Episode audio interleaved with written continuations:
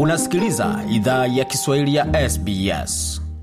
Karibu tena katika makala ya idhaa Kiswahili ya SBS. Uko na migode migerano alikuletea makala kutoka studio zetu za SBS na mtandaoni anwani ambao ni sbs.com.au kwa juu swahili. Kwa sasa tulika moja kwa moja katika studio zetu za Nairobi, ambako mwandishi wetu Jason Nyakundi atusubiri nalojiri wiki hii barani Afrika.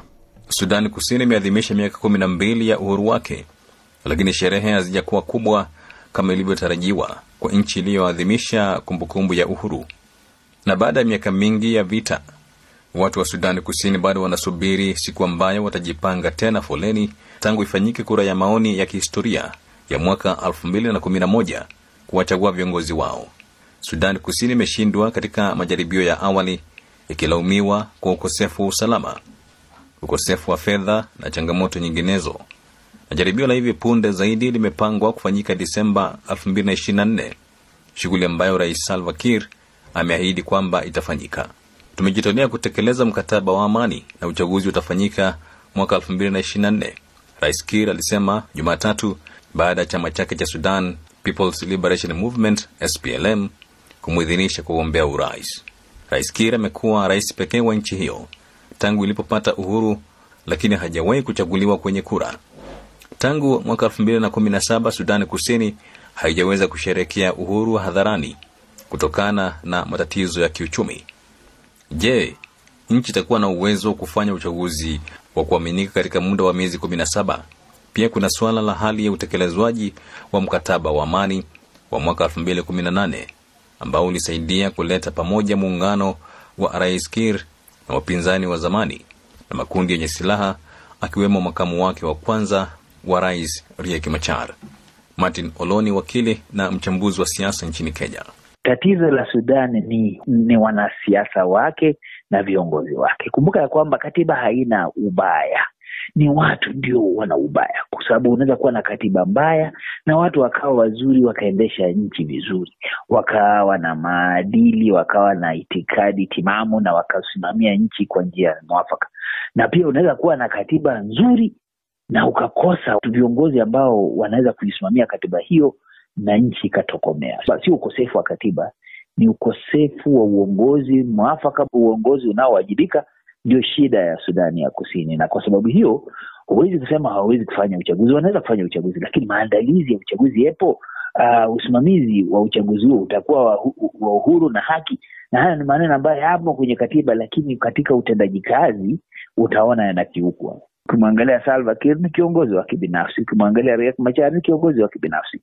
Wao hawana maslahi ya taifa lao uh, katika nyoyo zao. Wao wana maslahi yao ya kibinafsi, wanavu, wa, wa, wanavuta na kuvuta na kupigania upande wa, wa kutafuta uongozi, na sio kwa sababu wanataka kuwapa wananchi ubora, lakini wanataka wenyewe kujifurahisha.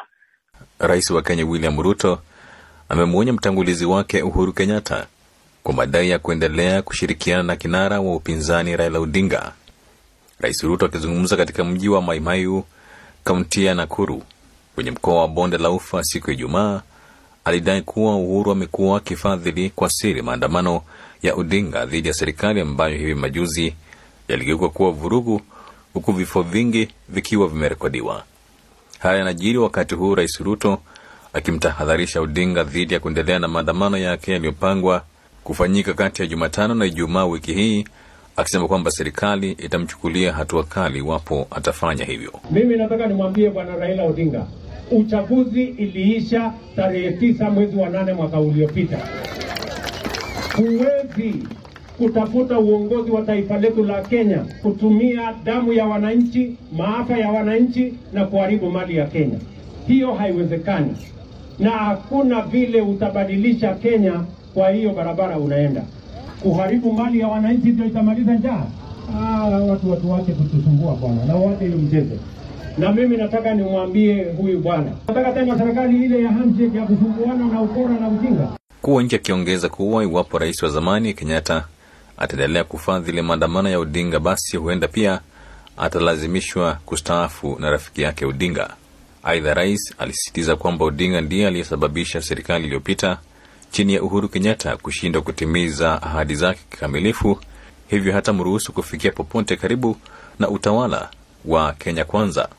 Mwendesha mashtaka mkuu wa mahakama ya uhalifu wa kimataifa ICC Karim Khan amesema kwamba ofisi yake inachunguza ripoti kwamba miili ya watu 87 ilipatikana katika kaburi la pamoja katika jimbo la Darfur magharibi mwa Sudan. Karim Khan ameliambia baraza la Umoja Mataifa kwamba mahakama ya ICC ina mamlaka ya kuchunguza uhalifu uliofanywa Darfur na kwamba inachunguza vurugu zilizotokea huko tangu mapigano yalipoanza Aprili 15 kati ya jeshi la Sudan na kikosi cha jeshi la dharura RSF. Kumekuwepo na ripoti kadhaa za vurugu dhidi ya raia hasa katika mji wa El Geneina huko Darfur Magharibi. Umoja wa Mataifa umesema kwamba kuna ushahidi wa kutosha kwamba kikosi cha jeshi la RSF na makundi ya wanamgambo wanahusika na kaburi la pamoja ambalo limegunduliwa huko. Karim Khan amesema kwamba hatua zinastahili kuchukuliwa dhidi ya wahusika na wala si kuongea tu wala kutoa kibali cha wahusika kukamatwa, lakini kuhakikisha kwamba haki itapatikana na kujenga imani kwa watu wa Darfur kwamba maisha yao ni muhimu. Na wachambuzi wa masuala ya kisiasa nchini Tanzania wameitaka serikali kutilia mkazo swala la maridhiano ili kufikia malengo yaliyokusudiwa kwa maslahi ya taifa. Ushauri huo umetolewa baada ya makamu mwenyekiti wa Chadema Tundu Lissu kukosoa maridhiano ya vyama vya siasa na serikali na kusema kwamba bado hajafikia malengo ya kuleta tija kwa taifa. Ikiwa ni miezi takriban tisa imepita tangu kuanzishwa kwa maridhiano ya kisiasa nchini Tanzania kati ya serikali ya CCM na vyama vya upinzani, kaimu mwenyekiti wa chama cha demokrasia na maendeleo Chadema Tanzania ameibuka tena na kusema kuwa maridhiano hayo bado hayajafikia malengo ya kuleta tija kwa taifa lao.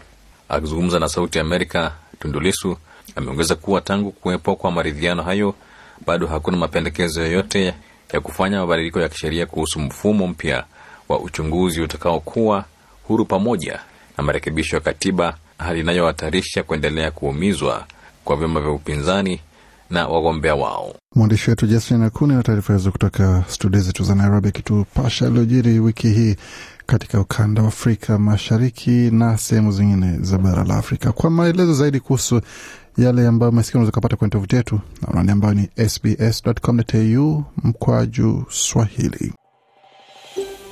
Je, unataka kusikiliza taarifa zingine kama hizi? Sikiliza zilizorekodiwa kwenye Apple, Google, Spotify au popote pale unapozipata.